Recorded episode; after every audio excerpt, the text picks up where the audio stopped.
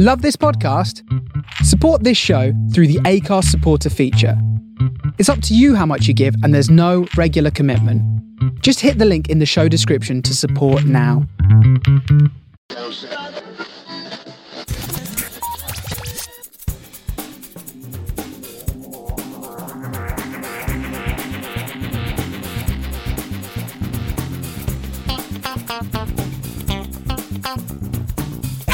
And welcome to episode 304 of Geektown Radio. I am back this week with.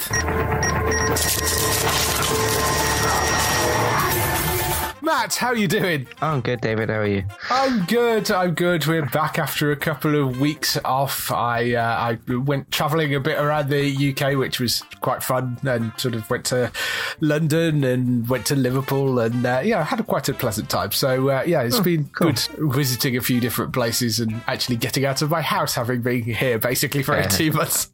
Yeah, yeah. Uh, so uh, how have you been, and uh, what have you been watching? been alright. Been busy with all my podcasts and stuff. Done done a bunch of stuff as well.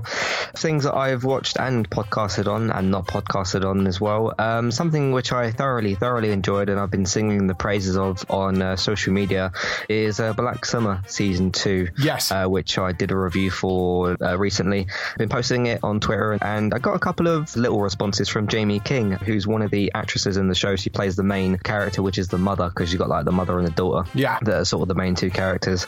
I don't think she listened to the podcast, but in the title I put that I think it's TV's best zombie show, and she was like, "Thank you so much," and like that's all great and everything. And just in various different comment sections where she's talked about Black Summer, and obviously she shared a few a few little like behind the scenes photos of like different set things and stuff. And I I was like putting in the comments about like, "Oh yeah, this scene was really really tense because like the whole season was," and uh, she sort of liked a couple of comments. Just- So so, you know some nice little interactions Aw. here and there.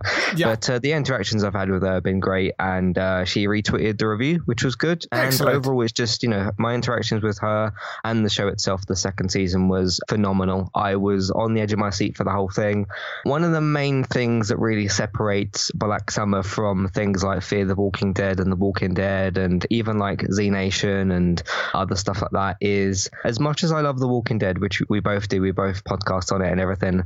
Black Summer's got this particular way of okay, you know who the main characters are supposed to be, but whenever they get into any confrontation, whether it's with a person that's fighting for supplies or a zombie that's running after them, I never ever feel like the characters are safe. Hmm. And sometimes with The Walking Dead, you'll have somebody like Rosita, who's okay, she's not a Daryl or a Rick or like a really top tier, like a Michonne or somebody like that, but she's kind of an important character. But sometimes if a sort of slightly not top tier Walking Dead character gets into a confrontation, you feel like okay, they'll probably be fine. And I know that you know with Walking Dead, it's based off the comic material, and they follow some of that and then change some of it as well. So I, I know it's a bit of a different beast, but it's just that horror tension that sometimes the Walking Dead does really lack.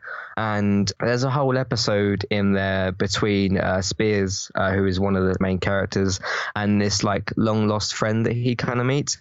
And throughout the episode, you're thinking like one of these two might just kill the other one, or a bunch of zombies might come out of the woods or like they're really low on supplies and what's going to happen with that. And sometimes with things like the walking dead it does do these big scale war sort of set pieces. Black summer's got one of them at the start of the second season but most of the whole show the first season included is kind of bottle episodes. But they're so tension filled and it's often between a few characters where you really don't know who's going to turn on who or who's going to get shot or whatever.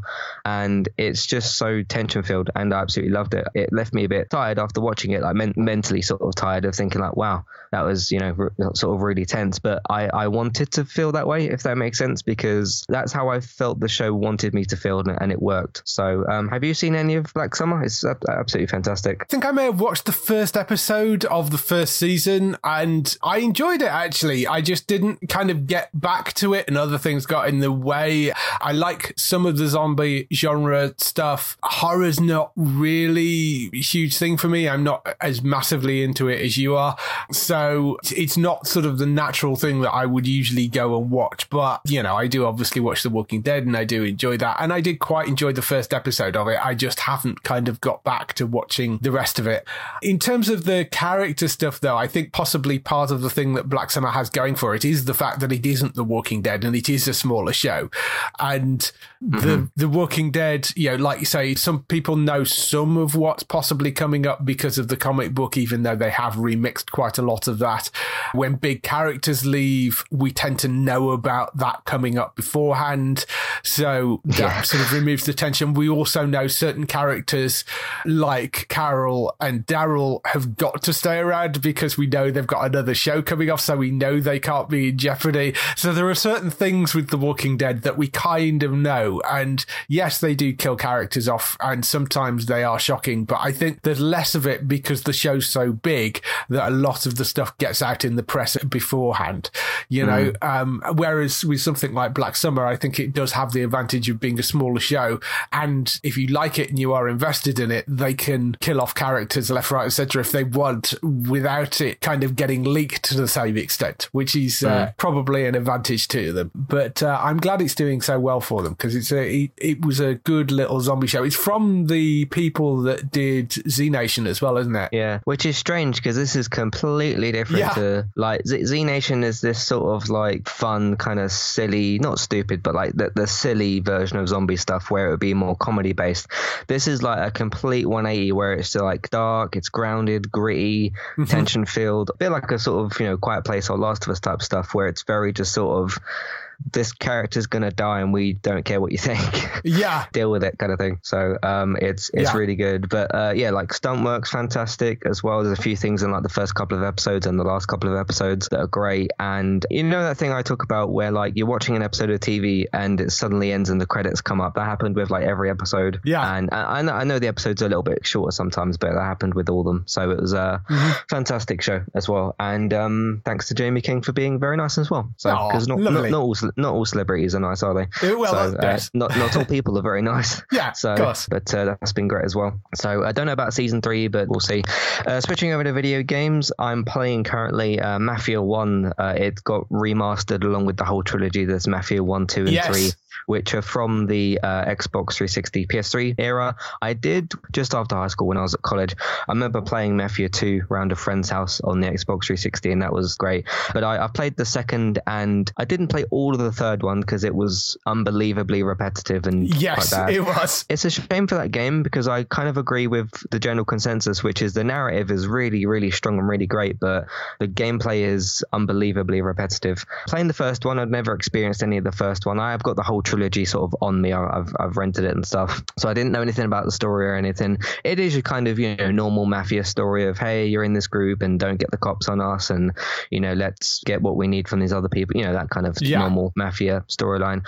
The technical aspects of the game are really really good. It runs really well. Cutscenes are, are very good. The gameplay is interesting. It's kind of like strange in a certain way, but when you kind of get used to that, I really like the way that the enemies react to the way that you sort of shoot them. Like because not not mm-hmm. every game sort of does things like that. Like if you shoot them in the leg, or they'll sort of react differently as opposed to just being a sort of hit point, if that makes yeah. sense. It's a little bit tough to get used to at first the gameplay, but I've sort of got into a good rhythm of knowing how it plays and that, and uh, it's uh, it's pretty good. I'm having a good time with it so far. The uh, cars control a little bit strangely as well. Obviously, they're mm-hmm. from I think it's the, the 1930s, so obviously the cars are different to what they are today. Again, once you get used to the way the cars kind of control and the certain ways that you can turn around corners without driving into the wall is is very good.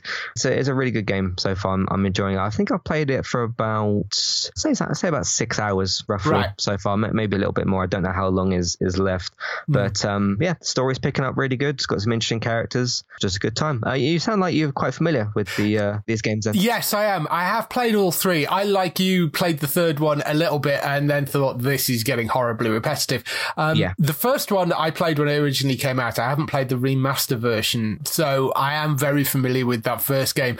My overriding memory of that first game, there is a, a sequence with a race car, I seem to remember, which you may not have got to yet if you've only been playing with six hours, which was horrifically difficult to control. And I'd be interested to see when you get to that, how easy that race bit is in the remastered Okay, you- version, when, whether they've managed to sort that out. Are you talking about the race that you have to win? Yes, there is a yeah, race no, in a I've ra- done that bit. Yeah. yeah, and- and there's a race in a race car that you have to win, and Mm-hmm. that was horrifically difficult on the original game, um, as I seem to remember. So not because it was a difficult race to win, but because the controlling that car was incredibly hard. So Yeah. I, I don't know whether they've managed to improve or sort that out for the remastered version. It seemed all right to me. I mean, the car that you use at that point is different to kind of anything that you've Yeah. used, obviously, because it's a specific type of car. It was a case for me of learning, okay, this car can go really ridiculously fast, but you've got to just kind of learn how to slow down for the corners, otherwise you'll crash and then you'll just Yeah. lo- lose the whole thing. So, Yeah, yeah. I, I remember that being horrifically hard on the original game, and I think remember reading somewhere I think they had done some tweaks to that to make it slightly easier than Mm-hmm. it, it was. But overall, I really like the storyline on the first Mafia game. They do continue a bits of that storyline in the second game, from what I remember. There's certain you're playing a different lead character, but some of the other Yeah. characters kind of pop up in the second game. The third game, I think they dropped the ball a bit, and it ends up just being very, very repetitive. Unfortunately, I would like to see them do a fourth game, just yeah, yeah. which focused more on single player story and and had a solid kind of background because I think that was the problem with the third one was there was a lot of busy work with it and it just ended up with being not that interesting as a game and I would like to mm. I would like it to be more of a sort of GTA but you know with that level of sort of GTA 5 story but set in a mafia world would be quite a nice way of doing it um, Yeah. but we'll we'll see where they go with uh, you know whether they do do any more. But um, you know the fact that they've remastered this trilogy kind of points towards maybe they are considering doing something more with it. But I uh, think it's I think it's almost a bit of a taster of like, okay, we'll put these games out there again for people that missed them or just for the new console generations and that and see like how they do and stuff. So out of the three of them, I do think Mafia 2 is still the best one, but that's kind of from my from, from memory that I've, I've played of it. So Mm-hmm. Yeah. uh, yeah, really enjoyed the first one. Uh, so two other shows I wanted to kind of talk about as well. Uh, Love Victor, which has been going on for its second season. It's only about four episodes in. Uh, it felt like it had gotten further into the season just because so much has kind of happened and stuff. Yeah. Really, really good season of TV. Really kind of hits me emotionally, as I'm sure it does with some others. One of the interesting aspects of season two, I can't talk about too much because of like, spoilers and stuff, but basically Victor is having a bit of a conflict with his mum at the moment. There's a Okay. particular re- there's a particular reason that is led on from the first season, but I can't talk about what that is. Uh, and I find that quite interesting. It, you could look at that one way, or you could maybe look at it another way. And I think it's this very just particular thing they've chosen for that character that is turning out to be quite interesting. But I, again, I can't really talk about exactly why why that is the way that that is Right. and everything. Yeah, it's been fantastic. Uh, the episodes are very short. Again, just sort of over before I realize or whatever. I can't talk about too much of why season two's so good and why the character dynamics are so interesting because of again spoilers and things. But it's doing some very cool, interesting stuff. Have you seen any of that at all? I haven't. No, it's one that's on, my long list of things that I need to get to. But uh, I know you and Gray both really love that series, and uh, it's Yeah. it's been going down very well. So that's good. Yeah, is the film on Star? Because you got Love Love Simon. No, the film doesn't look like it is. Uh, it's available to buy on like Sky Store for like three fifty, and it's on Amazon Oh. for two fifty, and so the Okay. the film is uh, it's on YouTube as well for like three fifty. So I mean, it is kicking around on various platforms if you want to go and buy it or rent Cool. it. Sorry, that's, that's the rental prices. It's seven ninety nine if you want to buy it. Um, uh, Hmm. yeah. so so yeah, it is around if you want to watch the movie, but um, you, I, I'm told you don't need to watch the movie to watch Love Victor particularly. Yeah, I think you could probably skip the film for now and then like binge the series or whatever. There, there's various different references to uh, Simon, and now and again Victor will like call or message Simon for different advice and things like that. Um, and I, I think he made an appearance, I think towards the end of season one or something. So he did make like a cameo appearance, which was good. So Yeah. uh, but very very good show as well. Uh, and then lastly, switching over to Apple TV Plus, I finished See, uh, the first season of that, the Jason Momoa show. Yeah. Um, I really, really enjoyed that a lot. I just think the the concept was really fascinating to me. Mm-hmm. And as I was kind of watching it and watching the various different like scenes that are in the woods, I kept thinking of the hundred because it kind of gave me a, Yeah. a little bit of that feeling. A hundred, if you you know made everybody older and then half the characters or most of the characters were Were were, blind. were blind and stuff. Yeah. There's some really good like action set pieces and things. Obviously, they can't like see the enemies, so they have to Yeah. use sound and stuff. I noticed with Jason's character, Jason Momoa, who plays the, the main character, it's when he like taps on trees with these swords and stuff, and he like tricks the other enemies. And there's a particular scene, I think in like episode four or five, where a bunch of people are like captured, and he's tapping his sword and like scraping it along the ground and everything. I think you know, you might know which Yeah, scene I'm, yeah. I'm referring to. I thought a lot of that work was fantastic, and I can't really think of many shows that have done that type of concept before. At, le- at least not. To, obviously, you got things like Daredevil, which is sort of similar, but obviously that's like comic book sort of stuff. But no, I found the concept to be really interesting. I did find the dialogue at certain points to be a bit just strange and hard to keep up with, just because uh, the Mhm. way that some characters speak. But I got I got a good gist of what was going on and everything. Um, but uh, no, I thoroughly enjoyed it and uh, got through the. I think it's eight episodes, wasn't it? I'm looking forward to uh, season two's next month, isn't it? So. Yeah. Uh, Uh, what, what do you think? 27th of August for the next season of See, and it's already been renewed for a third season as well.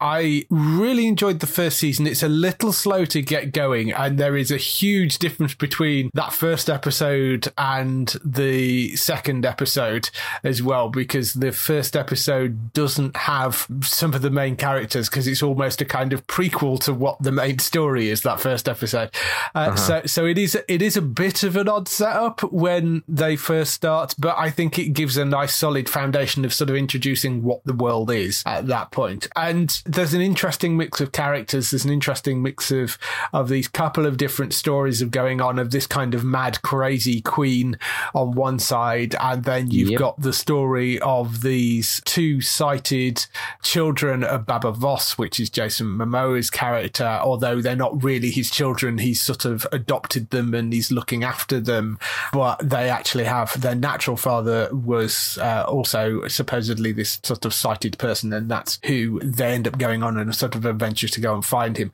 It's from Steven Knight, who is the person behind Peaky Blinders. It has a very much a sort of you know you mentioned the 100. It's not as, as sort of teen drama as something like No, the 100. no. it's much more in the sort of more adult vein of something like Peaky Blinders, uh, but it's this interesting, different sort of world. You know, as you say, the set pieces are great. They're having to think around sort of how, if somebody was blind, would they fight in a world where everybody essentially is blind? You know, how would they manage? How would they cope?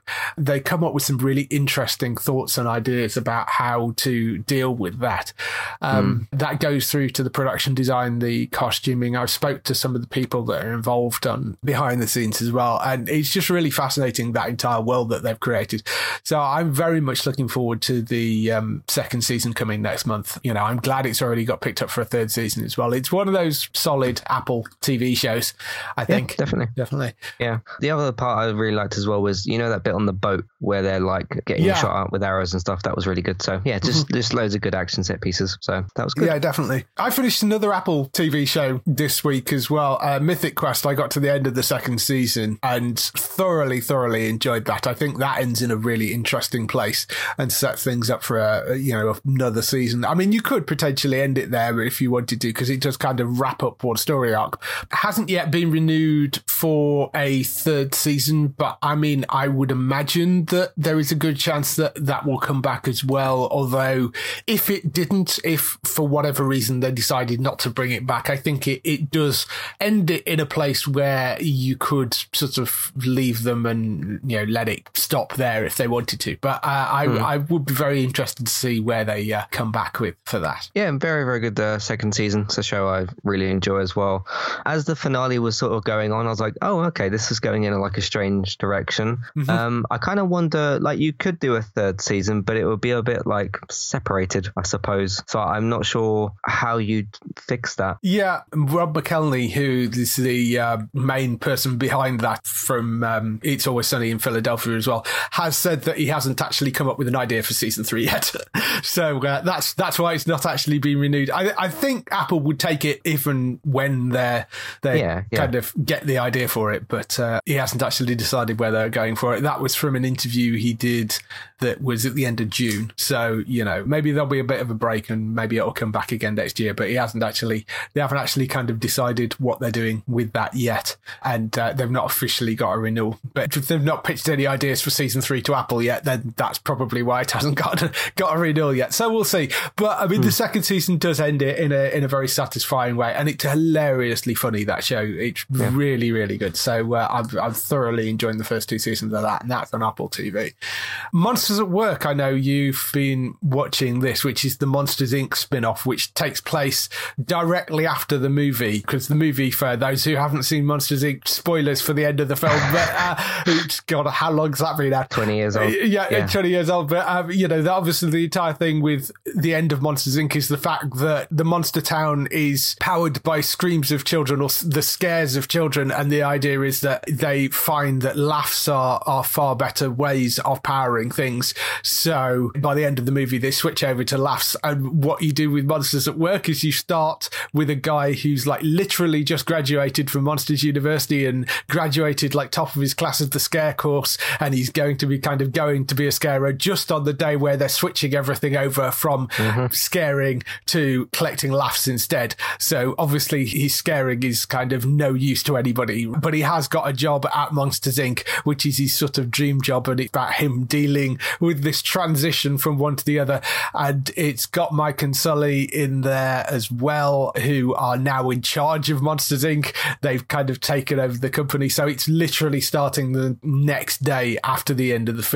And uh, I've only watched the opening episode. There are a couple of episodes out already, but I've only watched the opening one so far. But I really enjoyed that. I thought it was a lovely continuation of it and it introduced some great new characters. You're doing a podcast on this, aren't you? So Yeah, it's called uh, Funny Monsters, which Sully actually says that in, I think, the first episode. Yeah. Uh, so it's quite fitting. Very, very good start. Monsters Inc. is something I'm quite nostalgic for. Not quite on the level of like a Toy Story, but uh, it's still very much got that sort of 90s ish nostalgia for me, which is great. My one kind of concern was are Mike and Sully, who are two characters I very much care about, and are Monsters Inc., are they going to get enough screen time? And they mm-hmm. seem to, they got a balancing act on their hands now, which is you got Tyler, who's the main character, and then Mike and Sully. And it seems to be all about can we get to the, I guess they're calling it the laugh floor now or whatever. Yeah. Uh, and sort of trying to get in there, which is where Mike and Sully are. And then obviously you've got Tyler, who's in the maintenance room or whatever it is with the others. So, Yeah. um, but I, I like it. I, I, I thought it was a very good start. So looking forward to some more of it. And they, again, they should only be like 20 minute episodes. In fact, the end of the second episode, when the credits came up, it was it said 18 minutes. Right. So they're, they're very short episodes. Yeah. So that was good. Yeah, I am enjoying it, and I get what you're saying about Mike and Sully. Uh, you know, it's uh, Billy Crystal and John Goodman back doing the voices for those, but uh, they are kind of in as secondary characters rather than being the main focal characters. You know, they, it's Tyler who is this newly graduated scarer who's ended up being placed in the maintenance area because of the fact that you know he's scaring is not really needed right now. So there is a bit of a balancing act, but it's nice that they haven't completely abandoned Mike and Sully and they are sort of still around in there. So that's good. I suppose it's like with Toy Story 4 when you introduced Forky and then you had you still had Buzz and Woody and obviously like Jesse and all the others. Yeah. And how do you put that important new character into the group, which they managed very well in Toy Story 4. Yeah, definitely. I mean, I'm enjoying that. I will go and watch the rest of it. I only had time to watch one episode so far, so uh, I will go and watch the rest of that because I am a fan of the Monsters Inc. franchise. So that's been good. Over on Amazon, I started watching through Clarkson's Farm, which, if you haven't seen this, it's obviously Jeremy Clarkson. He lives on a estate in Oxfordshire that has a thousand acres of farmland attached to it. And the idea is the manager of the farmland bit of it has decided to retire. And Clarkson being Clarkson and the fact that they've changed the format of Grand Tour so they're doing specials rather than doing like a, a one big show. And he's obviously got things like Who Wants to Be, be a Millionaire as well that he's mm-hmm. doing. But because of sort of that sort of stuff, he decided that, you know, maybe he's got the time to actually become a farmer and manage the farm himself. And then got Amazon involved to make a year long film of him becoming the manager of the farm. So that's essentially what it is. And I mean, it is a show about farming. It's called Diddly Squat Farm, the farm that was, he renamed it Diddly Squat Got farm. It's about him managing that farmland and actually doing the farm work himself and how he copes as being a farmer, essentially. I never really thought I'd find myself watching a show about farming, but it is wildly entertaining. And I mean, part of that will be whether you can stand Jeremy Clarkson or not. And I, I entirely understand people that can't. Whilst I disagree politically quite a lot with Jeremy Clarkson, I think he's really interesting and entertaining to watch. And you find out quite a lot about how the farming industry works in a very sort of entertaining way the amount of work that they have to go through, which I think also kind of surprised Jeremy as well. And he does genuinely put himself fully into it. There is some great other characters along. There's uh, Gerald, who is the kind of construction guy who is very, very difficult to understand. He has a very, very strong local Chipping Norton accent, and you can't understand a word he's saying. So he's quite entertaining.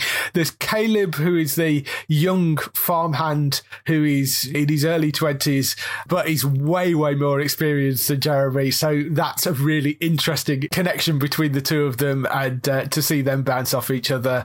There's Charlie, who is Clarkson describes as cheerful Charlie because he always turns up with horrendous news about sort of what they need to do and the rules and regulations because obviously there are a ton of rules and regulations when you're growing food. There's Lisa, who is Clarkson's long suffering girlfriend who assists with the farm as well. So there's a really interesting lovely bunch of people that uh, you know he's got surrounding a great bunch of characters that are involved in the show as well.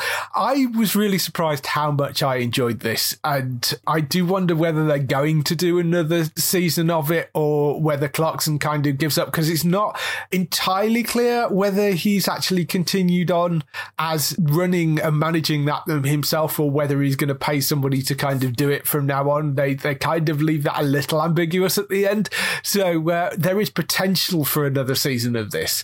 But yeah, I don't know. I thought as it certainly is a one-off thing, it works really, really well. I don't know how well a second season would work because you'd have to come up with more and more ridiculous things for him to get up to. Whereas mm-hmm. I think this felt relatively genuine throughout most of it because I mean the thing with stuff like Top Gear and the Grand Tour, there are certain things in there that feel set up. And with most of this, it didn't. You know, it felt relatively genuine. There are a couple of points where you can tell that Jeremy's done something purely because he either thinks it'll be funny or he knows it'll make good TV. But there are a number of points throughout this where it does feel like he's genuinely either screwed something up and it's just gone horribly wrong, or he's just having to deal with things like the weather and dealing with machinery that, you know, he's never had to deal with before and, and all that sort of stuff. So it's really entertaining. And uh, even if you're not into farming, if you're into those sort of shows like Top Gear and the Grand Tour and you like that sort of humor, it is filmed in very much that sort of style. So I would say it is worth a watch, definitely. I mean, again, it does come down to how much you can stand Jeremy Clarkson or not, I guess. but uh, yeah, I think worth watching though, definitely. The other thing that I watched while I was off was Black Widow, which is the long, long delayed MCU Movie, which stars Scarlett Johansson reprising her role as Black Widow, uh, who, of course, is no longer around. So it is a prequel. And it's sort of her background and her history. It's a nice send off for that character, I think, and introduces some more people who you can uh, potentially use further down the line, which is quite good. It's in that sort of middle ground of MCU movies. It's not up there with something ridiculously fun like Thor Ragnarok Ragnarok. It's not up to the level of something like Endgame, but I think what is at this point.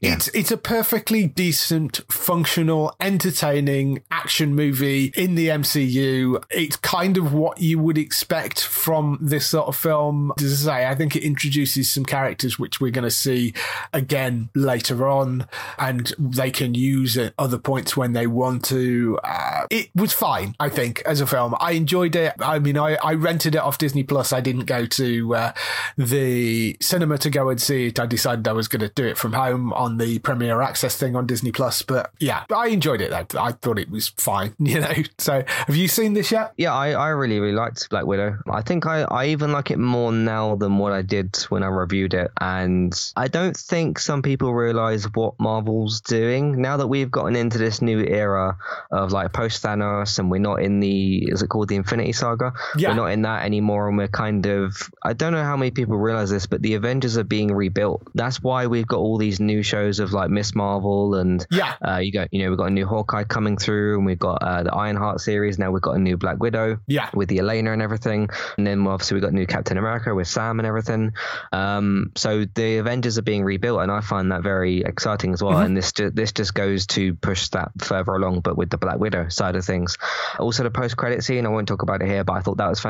I'm really, yeah. I really, really, really like what that set up for something else later down the line. Which, mm-hmm. sure, Mar- the Marvel films tend to do that. I was like, hey, here's a little breadcrumb of a post credit scene that will set something up. But for the most part, Marvel's been very, very good at doing that. And just with this particular thing, it kind of reinvigorated my excitement for that spy sort of side. I remember when we talked yeah. about, I think it was me, you, and Robert that talked about um, Falcon and Winter Soldier, and I think I said at the time that I'm just so much more invested in the multiverse because of like what Did and everything. Yeah. But I, I think what they set up with Black Widow kind of got me excited again for that spy side of things. I can't tell you why here, but mm-hmm. uh, I think you know kind of what I mean and how that will link into other things in the future. I really like what they did with that, and uh, yeah, we're just really liking what the MCU is is doing at the moment. Yeah, I, I think they are doing a great job. I was very very happy with the post credit scene as well. I thought yeah. that set up something very very interesting. Obviously, we're not going to go into spoilers here because that'd be unfair on people that haven't seen it, but it does set up an interesting thing in the post credit scene for that, and uh, it's nice to see the you know an MCU film back and uh, the post credit scenes back as well.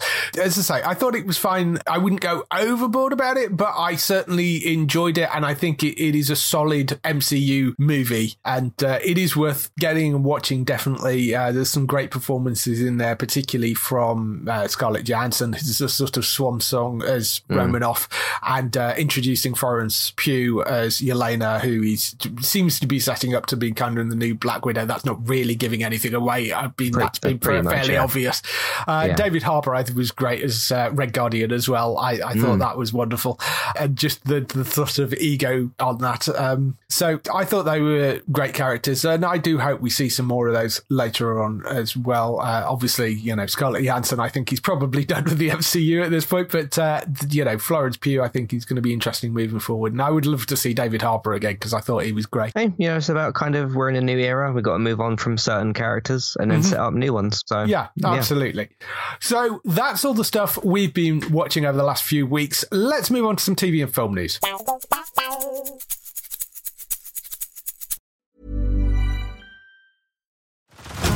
Head over to Hulu this March, where our new shows and movies will keep you streaming all month long.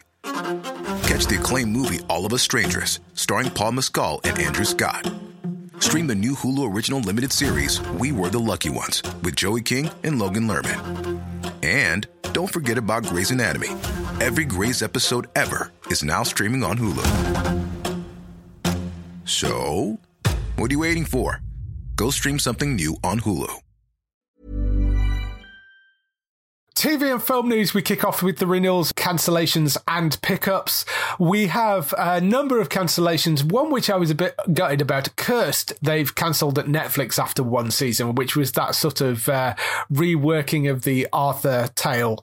I kind of knew this was coming because it's been a year since yeah. the first season was out, so it was yeah. fairly obvious that this wasn't going to be coming back.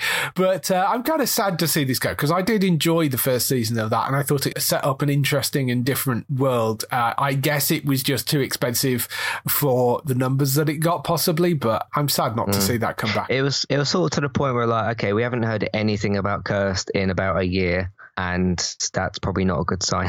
yes, So, exactly. yeah, when when when news for not just a Netflix show but any show gets that quiet for that long, you kind of think, okay, there isn't really anything Mm-hmm. moving forward. even if there's a two year break, usually you'll hear somewhere in that first 12 months of, oh, yeah, it has been renewed. We're just, you know, not filming it yet for X reasons, you know. Yeah, So, yeah. But no, I enjoyed the first season, but it's sad to see that go. Yeah, So. yeah, it is. I, it's a shame that's not coming back. Good Witch has also been cancelled. This is uh, Netflix over here, but it's not Netflix that's cancelled it. It's Hallmark. So that's been cancelled after seven seasons. Uh, Hallmark make it in the US and it runs on Netflix over here. So that's not coming back after seven seasons. Lovecraft Country has been cancelled at HBO. I didn't actually watch this, but it, it felt to me like something that would probably have worked as a limited series. I kind of got that impression, but I haven't watched it, so I don't know whether that is the case. I'm assuming it didn't leave it on some huge cliffhanger, but uh, that is not coming back after the. Did you watch any of that? I I watched about 10 minutes of the first episode, got very, very confused. And then I thought, okay, I'll go back to this because I'd heard so many good things about it just over and over again. I was going to go and give it another chance. And now it got cancelled anyway. It's odd because I actually watched about 10 minutes of it and I still don't really know much about it. so, yeah. Yeah. Um, yeah. Is that based off like a book or something? Or is Um, it's not, I don't think, specifically based off a book. It's sort of based around some of the ideas from H.P. Lovecraft, who was a famous horror writer. There was apparently a second season in development, but they scrapped it earlier this month at HBO for whatever reason. But um, yeah, so there was apparently a second season in development. So uh, it's a shame. But um, the first season's out there. It sounds like it was probably more of an anthology thing, given that the second season was supposed to be called Lovecraft Country Supremacy. So I'm guessing the first season wraps up okay, although I haven't seen it, so I don't know. And the other thing which was cancelled was Good Girls, which I don't think had been cancelled when we did the last show. So uh, that's sort of been cancelled. no. no. So uh, that was the last one of the NBC shows. So uh, all four of the things that NBC left on the table at the end of the sort of Friday night bloodbath that was usually the cancellations, all four of those shows ended up getting cancelled. Good Girls, apparently they did originally talk about there was sort of a deal in place for a final shortened season and they talked to some of the cast about potentially doing a final shortened season and it sounded like that was going to go ahead but ultimately they're saying they couldn't get the numbers to work properly for it. Interestingly there were also some rumors about issues with the contract for manny montana who played rio on the show. Christina hendricks mae whitman and renetta had all agreed to take pay cuts for a reduced eight episode final season it apparently has been a bit of an open secret that montana and hendricks didn't get on particularly well which is slightly difficult because they were sort of an on-off couple on the screen they were apparently very Oh, right. professional on set, but for whatever reason didn't particularly get on very well. And that may have been a factor in Manny Montana not being prepared to take the financial hit. Also, the fact that he's obviously a recurring character, not one of the lead characters. Him not being prepared to take a financial hit for a final season because they were asking all the cast to reduce their, the amount of money that they got. And, you know, I think there was some suggestion that maybe he didn't want to do that. Although I would stress that this is kind of Hollywood rumors and it sounds a bit more like a convenient scapegoat for NBC that that sort of has leaked out because to cancel that show and sort of they would have been a way I think of writing around that character because he isn't one of the main characters so you could have maybe written him out some way how but it sounds like it was just money issues on the show and for whatever reason they couldn't get it to work which is a shame I know they wouldn't have done it, but I think a lot of people know what I'm going to say. If it was a case where he didn't want to take the pay cuts, but the others kind of did, you could have recast him because then you still would have had the main three women, Mm-hmm. recast him, and then just kind of go from there. Like, you know, I'm not saying that that's the sole reason that it got cancelled. Obviously, it seems like a bit of just a, a mess overall. Yeah. And NBC seems to have just kind of cleaned house with a lot of their content, unfortunately Zoe and Manifest were part of that as well. But if you've got an actor who's kind of being problematic or whatever, and I'm only going off based of what you've just just said and stuff, just recast him and then just kind of try to go from there. But I I honestly don't think that option is used enough, um, mm-hmm. and it's causing some strange things to happen in Batwoman as well. so right, yeah, yeah, yeah, yeah. Um, but uh, I don't know. It just uh, uh other than like outside of Good Girls, it just seems like NBC just because they cancelled what five shows or whatever, something like um, that. Yeah, because it was like Debris, Zoe, Good Girls, Manifest, and I'm sure some others. Just seemed like NBC's just I don't know. I don't know what they're they're doing at the moment. Yeah, I mean they have got some new stuff coming on. There's I think Mr. Mayor is one of their shows which looks like it may have been picked up over here by Sky. Uh, it looks like Young Rock is coming over as well. That looks like it's coming onto Sky Comedy. So there will be some new NBC comedy shows coming across. I think due to the fact that NBC and Sky have the same parent company, they are more likely to come across onto Sky. But uh-huh. um, yeah, I know what you mean. There aren't that many things on NBC that I watch either. I think Blacklist I still watch, which is coming back. But um, yeah, moving on to renewals. Uh, Evil has been renewed for a third season, which uh, airs on Paramount Plus in the US and Alibi in the UK. Uh, we haven't had the second season yet. We don't know when that's going to land on Alibi, but uh, yeah, that is still coming. But they've renewed that for a third season. Cruel Summer has been renewed for a second season. That's a freeform show in the US. It's coming on to Amazon Prime, I think, later this month or next month. But uh, that's a teen drama that's coming across. War of the Worlds has been renewed for a third season. That's Epix in the US. That Star Disney Plus in the UK. Second season, I think, starts this week, and uh, they've renewed that for a third season as well. So I'm glad that's coming back. There's a couple of HBO Max shows, Rutherford Falls and Made for Love, both of which have been renewed for second seasons on HBO Max. Those two haven't been picked up in the UK yet. I want to see. I want to see Made for Love. Yeah, I, I watched the trailer for the first season. That looks kind of interesting. Yes, so. it does. Looks like quite an interesting show. That so hopefully that means that they will get picked up at some point over here. But uh, they've been renewed for second seasons. I think the most surprising renewal that came out while we are off, Good Omens, has been renewed yeah. for a second season, which was always billed as a limited thing. There was never really any intention to make a second season out of the gate for this. Although I'm very glad they have. I know there are some people complaining because of the fact that obviously there was only one Good Omens book and it goes beyond the original source material. And Neil Gaiman and Terry Pratchett had talked a bit about doing a second book, and some of the ideas from that second book actually made it into the first season of the show. So they are in very much uncharted territory with this. It is going to focus very much on Michael Sheen and David Tennant's two characters. So the uh, angel and the demon, which I think is great because they're fantastic yeah. and very, very yeah. watchable together. As you said before, you could sit and just watch an entire show of just them chatting to each other, which is kind of what which, staged which, was. Which they did, yeah. yeah. yeah. So that's really great. We're going to be inter- very interesting to see where they go with that. Neil Gaiman is writing the second season alongside a man called John Finnemore. Now, if you don't know the name John Finnemore, you probably don't listen to Radio 4, which is quite understandable. But John Finnemore has a number of shows that he's involved with. Uh, the main one being John Finnemore's Souvenir program, which is a radio show which is hilariously funny. He pops up on the Now Show, which is a long running Radio 4 show as well, quite regularly. He's been on the News Quiz. Uh, he also pops up in Avenue 5 a couple of times as well. John Finnemore is a wonderfully strange, surreal comedian, entirely the right sort of mind for writing something like this. So if you were going to put anybody in as somebody that I think could work with Neil Gaiman to develop these characters and create an interesting, slightly weird, off the wall story, I think these are two people that will work very, very well together. I'm really interested to see what they do with a second season for this. It was one of those things that when I first saw it, were like, eh, is it safe going beyond the original book? And then I saw John Finnemore was involved in it, like, yeah, actually, I can see that working. So um, I'm really interested to see what they do with this. That, of course, uh, Amazon and BBC for that show as well. Um, but yeah, I know you love the first season of this too. Yeah, me, you, and Robert enjoyed it. I think uh, did Gray watch it? I can't. I can't remember. Can't remember. Uh, so. But the, the three of us really enjoyed it. Um, I think that was the first podcast that didn't have me on it that was for entertainment talk. If you remember, you, you oh, did yeah. that one with uh, with Robert So mm-hmm. um, that was that was pretty cool. But uh, yeah, it's got David Tennant and Michael Sheen, which is important, and like you said, some of the writers from before as well, which is which is very very good. Uh, I think Handmaid's Tale's done a similar thing. So I think there was only one Handmaid's Tale book, and yes. that was I, I, think that was for the first season, and now they're in the fourth season.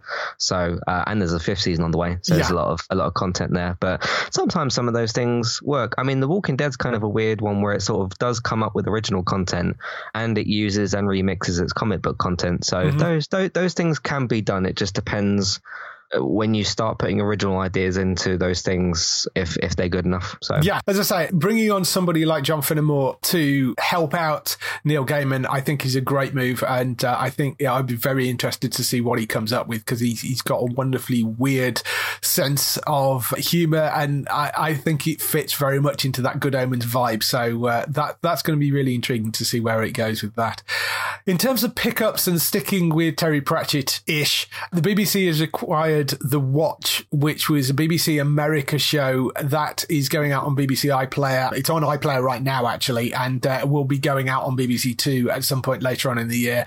This is very, very, very loosely based on the characters of the Watch from Terry Pratchett. I, I know it really upset a bunch of Pratchett fans with how they handled the characters because it changes them quite a lot from what I'm told. I haven't actually watched it yet, but it is up on iPlayer if you want to go and see the watch. And for those people, because uh, this always comes up whenever we talk about BBC America, BBC America is not funded by the license fee. It is an entirely commercial entity. It's co-owned by BBC Studios, which is an entirely commercial entity, and AMC as well. They co-own mm-hmm. that channel. If something is made by BBC America, it does have to be acquired by the BBC in the UK. Now they probably get quite a good deal on it because there is a connection between those two companies, but BBC Studios is a commercial entity, which actually helps reduce the license fee because some of the profits that they make go back into the BBC.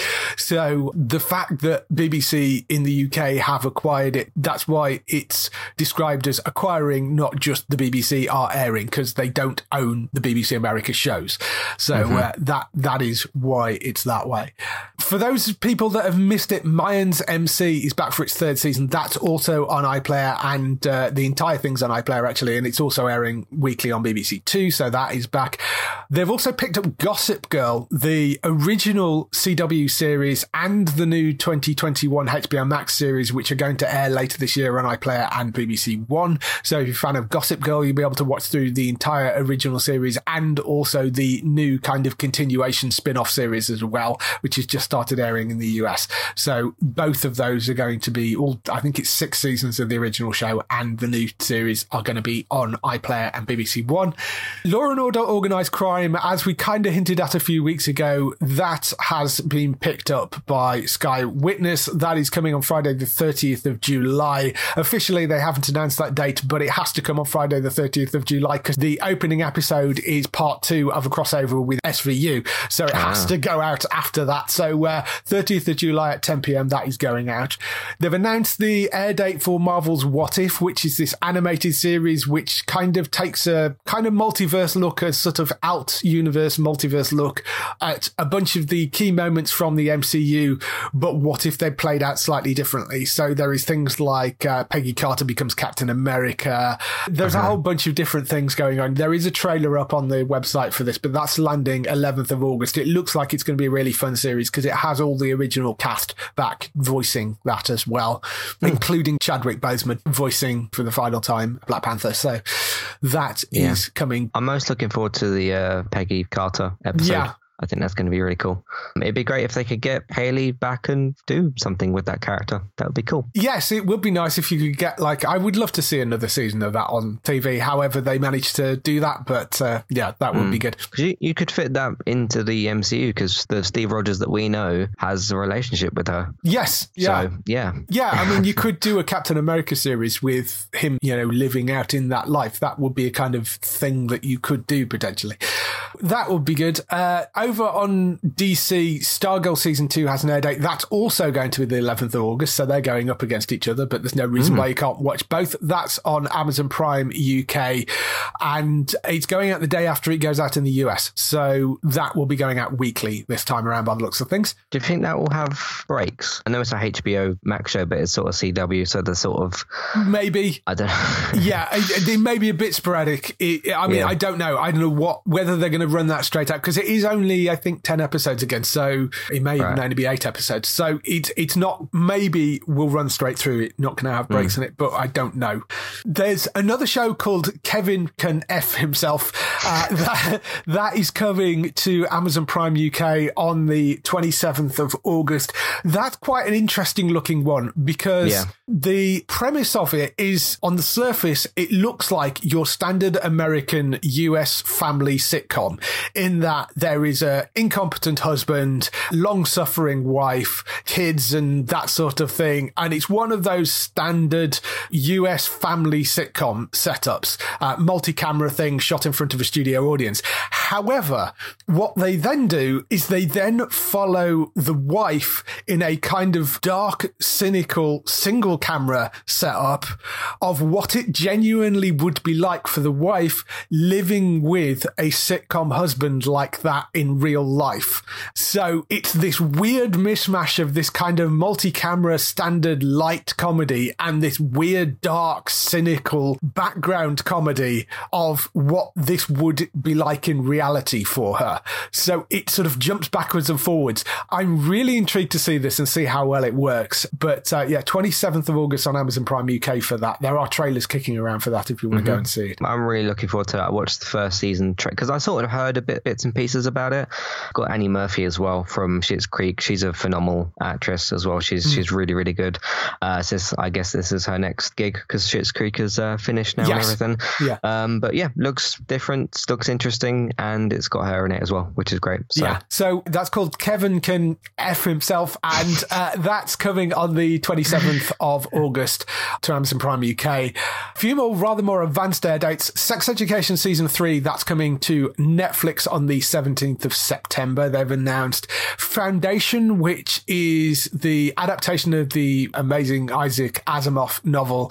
That's coming to Apple TV on September 24th. They've announced for that as well. So that one looks really interesting. I'm I'm really looking forward to that landing because that's a big epic sci-fi series.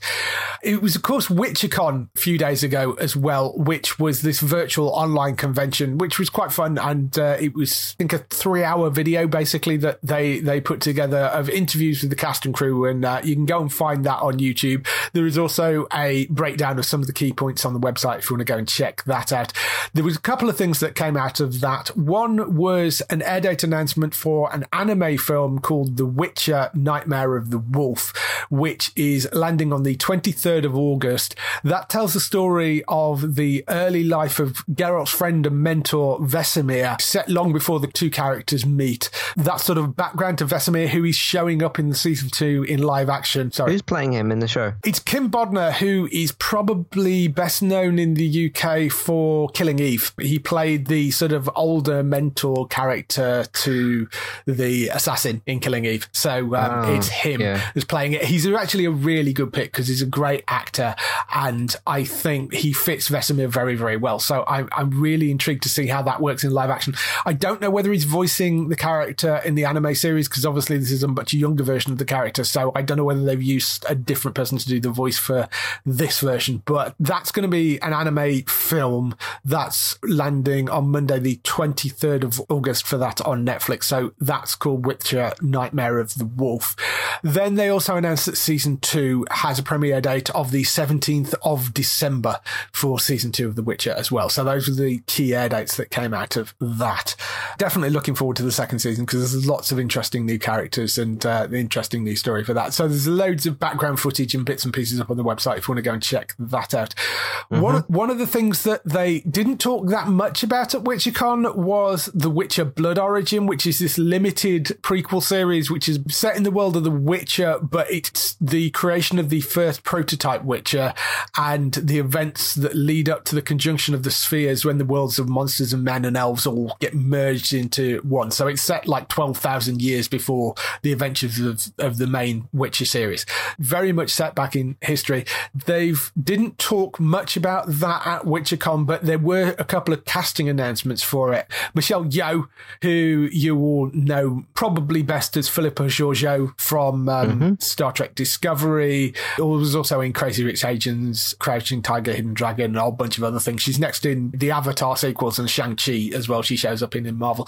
She's playing a character called Cyan, who is the very last of her nomadic tribe of sword elves. Nobody can come close to her with her artistry with a blade, and no one carries as much loss within their heart. When a chance presents itself to retrieve a stolen sacred sword taken from her fallen tribe by nefarious means, she launches herself into a deadly quest that will change the outcome of the continent. That is her character. So it sounds like she's going to be kind of sword wielding badass, which I, is just perfect for Michelle Yeoh. That's kind of cool. what she does so yeah. Well. So I think that's a great bit of casting. They've also announced Sophia Brown is playing Ellie, who is a elite warrior blessed with the voice of a goddess who has left her clan and position as queen guardian to follow her heart as a nomadic musician. A grand reckoning on the continent forces her to return to the ways of the blade in her quest for vengeance and redemption. This role was originally going to Jodie Turner Smith, who is from Night Flyers on the Last Ship. She was originally cast, but had to leave the part due to scheduling conflicts caused by the fact that the shooting schedule was all moved around because of the pandemic. So she had to leave. Sophia Brown, probably most known for things like Delta J. She was in The Captures. She pops up in Marcella, Gorilla as well, a whole bunch of other things. So she's been in, in a load of different TV shows. So I think she's a solid actress to uh, be joining that show as well. The show comes from Declan de Barra, who wrote on The Witcher and the originals. He's exec producer and showrunner. Lauren Schmidt Hissrich, who is the Witcher showrunner and sort of overseer of all things The Witcher, is also exec producer. And the original author is uh, serving as the creative consultant. So it is very much based around his vision of where things should go. So I, I think this sounds like it could be a great series. It's only six episodes. It's a live action series. We don't know exactly when it's going to be landing, but presumably some point next year. But I'm very much looking forward to that. I think, you know, any expansion to the Witcher world gets my vote. I think definitely. Yeah, seems like the future's bright for uh, Witcher TV shows on, on Netflix. Uh, I'm going to be very busy on the on the 17th because I'm going to try and do another one of those marathon days. Yeah. So uh, yeah, that would be fun. Um, yeah, Michelle Yeoh in this show sounds pretty good. I like the ideas for the, the two other different these new two spin-offs that we've got as well. So um, looking good to me. And I like the fact that they're not trying to spin off huge extended shows. You know, this is very much being pitched as it's six episodes, it's a limited series. It tells a bit of background of this particular story. I'd be very happy if they left the main show to do its job and to run through the books. And then they did little background things which are animated or live action just to fill in some backgrounds of this sort of very rich history that they've created in the books. And it would be good just to get some of this stuff on screen in one way or another. So I, I think it's a lovely way of filling things out without committing to like really long series that have to go on and on. So yeah, um, yeah. yeah I, I, I think have a main show and have a bunch of sort of little spin off things that go around it and are just smaller one off stuff. I think that's a great way of doing it. Moving over onto AMC, and uh, of course, Home of Zombies is now going to be Home of Vampires. They, a few years ago, picked up the Vampire Chronicles from Anne Rice. They managed to get the rights to the whole of the Vampire Chronicles series, which includes Interview with the Vampire, The Vampire Lestat, Queen of the Damned, The Tale of the Body Thief, all the other books as well. And they also picked up the Mayfair Witches and the crossover novels between the two. So they pretty much have control of all that connected universe of Anne Rice novels. They've now officially confirmed that they are doing Interview with the Vampire series based on the best selling novels. For those of you that don't know the novel series, Vampire Chronicles consists of 11 books, starts with Louis, a 18th century French colonial aristocrat who is turned into the world's whiniest vampire by a very charismatic vampire called Lestat. The series continues mainly focusing on Lestat, which I'm sure will upset Louis even more. And uh, he continues to his exploits across the ages. So, I mean, that's the sort of basic setup for it. There was, of course, a film based around this with uh, Brad Pitt and Tom Cruise in the leading roles. And the film was great. I mean, they did a really good job with that movie, despite the fact that some people were a bit upset by Tom Cruise about taking that role. He absolutely nailed it and did a brilliant, brilliant job. So it was really, really good. I'm interested to see how this works in a sort of longer form. And they, of course, have all the books to play with. They are clearly setting this up as something that could at least run alongside The Walking Dead, if not be the replacement for The Walking Dead, I think, moving forward. So they've announced that they're planning various different things in this sort of overall world. They are creating a Vampire Chronicles universe, uh, which is going to use all the 18 titles across the Vampire Chronicles and the Mayfair Witches. Acclaimed award winning film and television producer Mark Johnson, who's worked on things like Breaking Bad, Better Call Saul, Halt and Catch Fire, and Rectify, He's taking the lead development of creating this sort of franchise and universe for AMC. Rolin Jones, who worked on Perry Mason and Friday Night Lights, who also has an overall development deal with AMC Studios, is creator and showrunner of Interview and the exec producer as well. Going to be an eight episode first season. Anne and Christopher Rice are non writing executive producers. So Anne Rice and her son Christopher are both involved in this series as well. It's been a long time coming and it's bounced around from various different places. The, originally, Anne had sold all the rights onto a company. She got them all back in 2016. Ever since then, she's been working with her son Christopher to try and find a way of bringing them book back to screen. There was a deal in place with Paramount TV and Anonymous Content, who optioned the books originally, and Bryan Fuller was involved in developing the project before he obviously left over creative differences because it's Bryan Fuller, and uh, that's kind of what he does. Then there was another series that landed at Hulu in 2019, and then that stalled, and then AMC eventually acquired the rights to all the books, and this is where we are now. So, really looking forward to this because I think they're a wonderful, rich world to deal with. I don't know whether you've seen any of the other either movies or read any of the books, or do you know anything about this world? No, I, I'm not quite so into vampires as I am to like horror and zombies and stuff. If it comes to human like things that try to eat people, I tend to veer towards zombies. but uh, yeah, I mean, the, the, last thing I kind of watched that had vampires was like the Twilight films, I think, which I never Ooh. did watch the very last one. No. Um, I might do that one day. I don't know. Might as well finish it off, I suppose. Just never really been into vampires at all. There's other things I've like considered watching, things like Vampire Diaries, things like uh, I've heard about like What We Do in the Shadows is a bit like that, whatever. Well, yeah, that's well, yeah, that's a comedy though, really. Okay, I mean, right. so yeah. Um, but uh, but no, just just never really. I just don't really seek out vampire stuff. Maybe there's something out there that I would like, mm. but I just tend to look for more. There's still zombie content I haven't seen yet, so I'm just sort of looking for that first, I suppose. Yeah, I think AMC's a good home for it. I think they proved with The Walking Dead that they have the money to do these things very well, and uh, I think Interview with the Vampire is a solid, well crafted world in the Anne Rice novels for them to work with and deal with, and I think it will work very well as a series. So I'm quite excited to to see this. We don't know exactly when this is going to land, and there's no casting yet, but uh, that will be one to look out for. And we've got one last story which popped up while we were off. The Winchesters, which is a supernatural prequel series, which is in the works at the CW from Jensen and Danneel Ackles. Obviously, Jensen, one of the two main leads as Dean on the main supernatural show.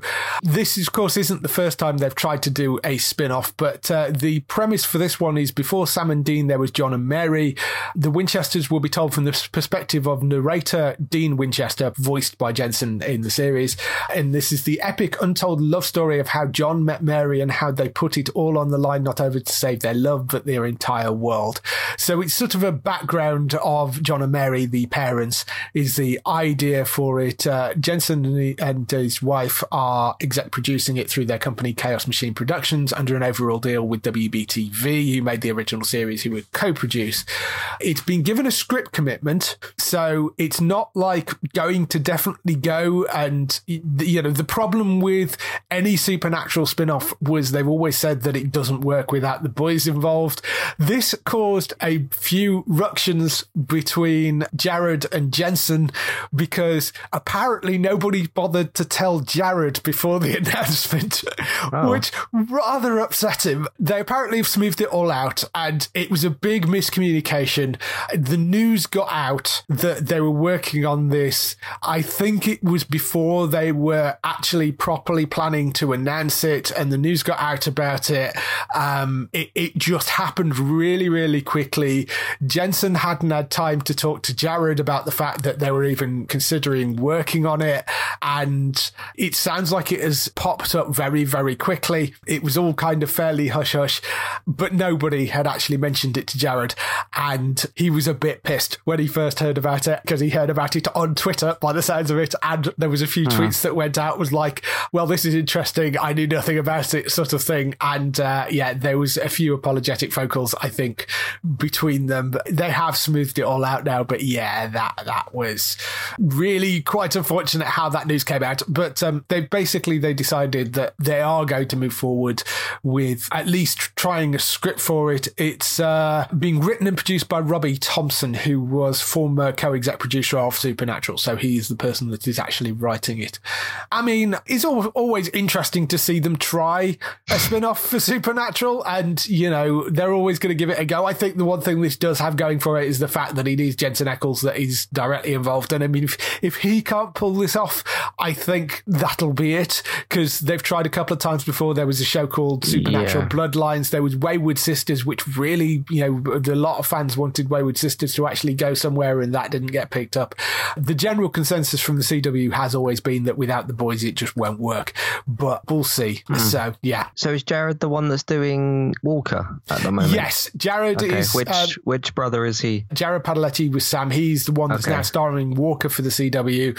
Jensen Ackles played Dean and he's the one that he's, he's developing this and right. uh, he right. is, he's just joined his old boss, Eric Kripke, who came up with Supernatural, who is now the showrunner on The Boys. He's just joined Eric Kripke on oh, yeah, The Boys yeah. for season three as Soldier Boy. So um, they're yeah. all, they're all sort of working together. But yes, um, and there there are apparently some apologetic phone calls between Jensen and Jared and, and Eric as well. Also apologise for the fact that he kind of retweeted the news and without Jared knowing because he had no idea that Jared hadn't been told. So so from what I've seen of like the Supernatural community and that the Wayward Sisters was the one that stuck out as the most mm-hmm. interesting. So this is what was it supposed to be called? The Winchesters is what this one's called. Yeah. Um. So that's about the parents. parents. Do people yes. want that? Well, I mean, is... the parents, the parents have been characters on the show previously. Okay. In fact, uh, Jeffrey Dean Morgan was the dad, um, uh-huh. the, in the older dad uh, on the show. I mean, he did that before he did Walking Dead. So we know the characters of uh, John and Mary, and both of them have been around on the show on and off throughout the entire run. There has been some background of them as younger characters when they've done weird timey wimey things on Supernatural. So we have seen bits and pieces of their history. So I, I think it's valid. They were both hunters. So I think it is a it is an area where you could expand a bit more, and uh, it also gives the opportunity to have Dean do the voiceover for it as well, or Jensen as Dean do the voiceover for it. So okay. yeah, is, there is potential is, there. Is that their way of with, with, Dean doing the voiceover? Is that supposed to be the way of having one of the boys in there? Because they, yeah, I, I, think that is uh, the sort of ditch, last ditch huh. attempt to try and get one of them involved in it. I mean, you never know; they might get Jared to come in and do some bits as well. But there seems to be obviously Jensen and Jared are very, very much part of that whole SPN family, and yeah. you know they are not going to turn their back on it. They're all. It seems like everything is smoothed out in terms of uh, miscommunication about the announcement of this. I think it's an interesting one. It, we'll see whether the script comes to anything. I would be interested to see who they cast as well, because obviously we have had previously people cast in those roles. Whether mm. they use the same actors or whether they recast them is anybody's guess. The CW's been a bit strange with like spin-offs in recent years. Like we've had all the failed Supernatural spin-offs. Then we had like was it two Arrowverse spin-offs like Painkiller and Green Arrow and the Canaries. Those both didn't go forward. And then there was supposed to be a 100 prequel spin-off. I can't remember what that was supposed to be called, but that was supposed to happen. Yeah, that's still alive, I think, that 100 prequel spin off. Uh huh. It's not dead yet. So, right. Um, and then they they're doing this instead. So I don't know. It's just, it's strange how they've kind of treated certain spin-offs on that. So we'll Yeah, see. yeah, But so- hey, if if uh, like you know, I'm, I won't pretend that I'm a supernatural fan. I didn't even know which of the boys played which one.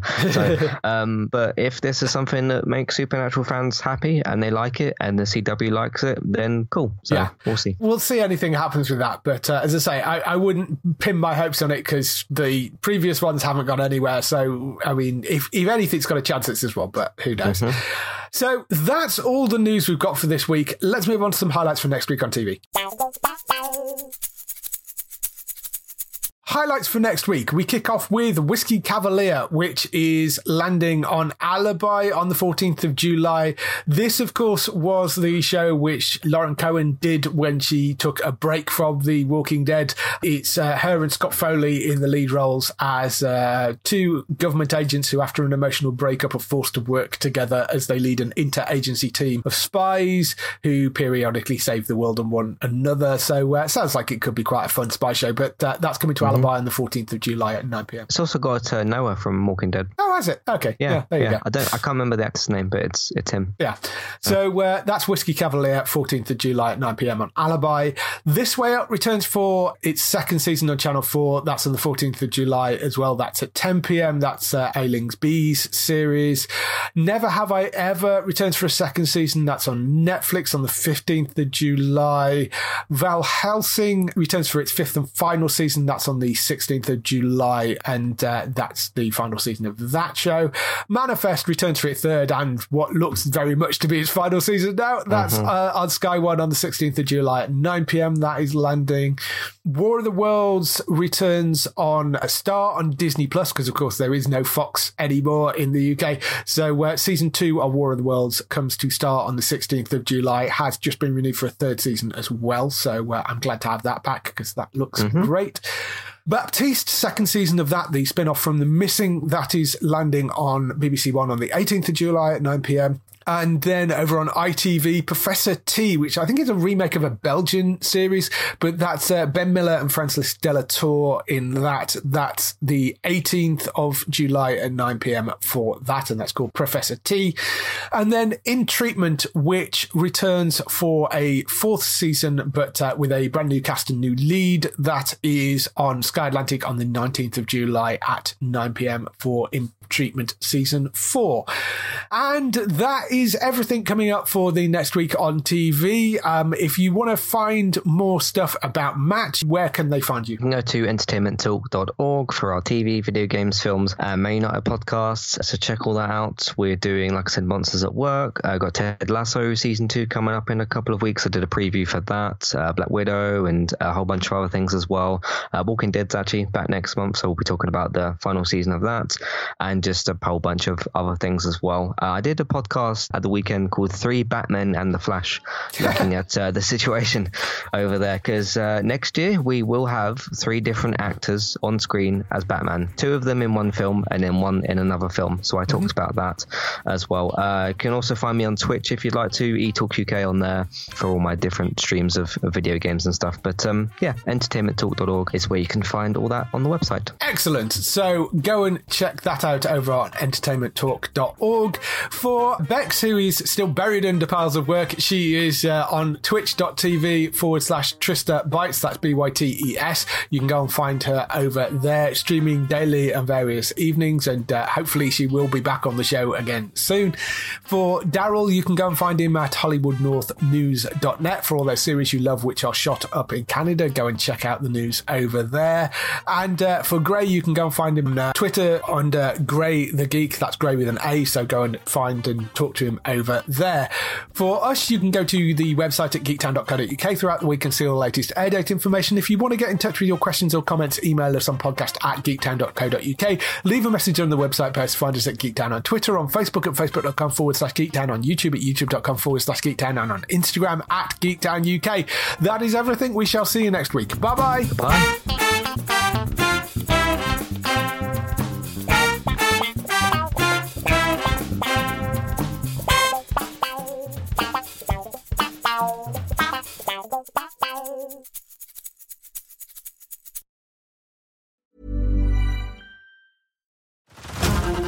To Hulu this March, where our new shows and movies will keep you streaming all month long. Catch the acclaimed movie All of Us Strangers, starring Paul Mescal and Andrew Scott.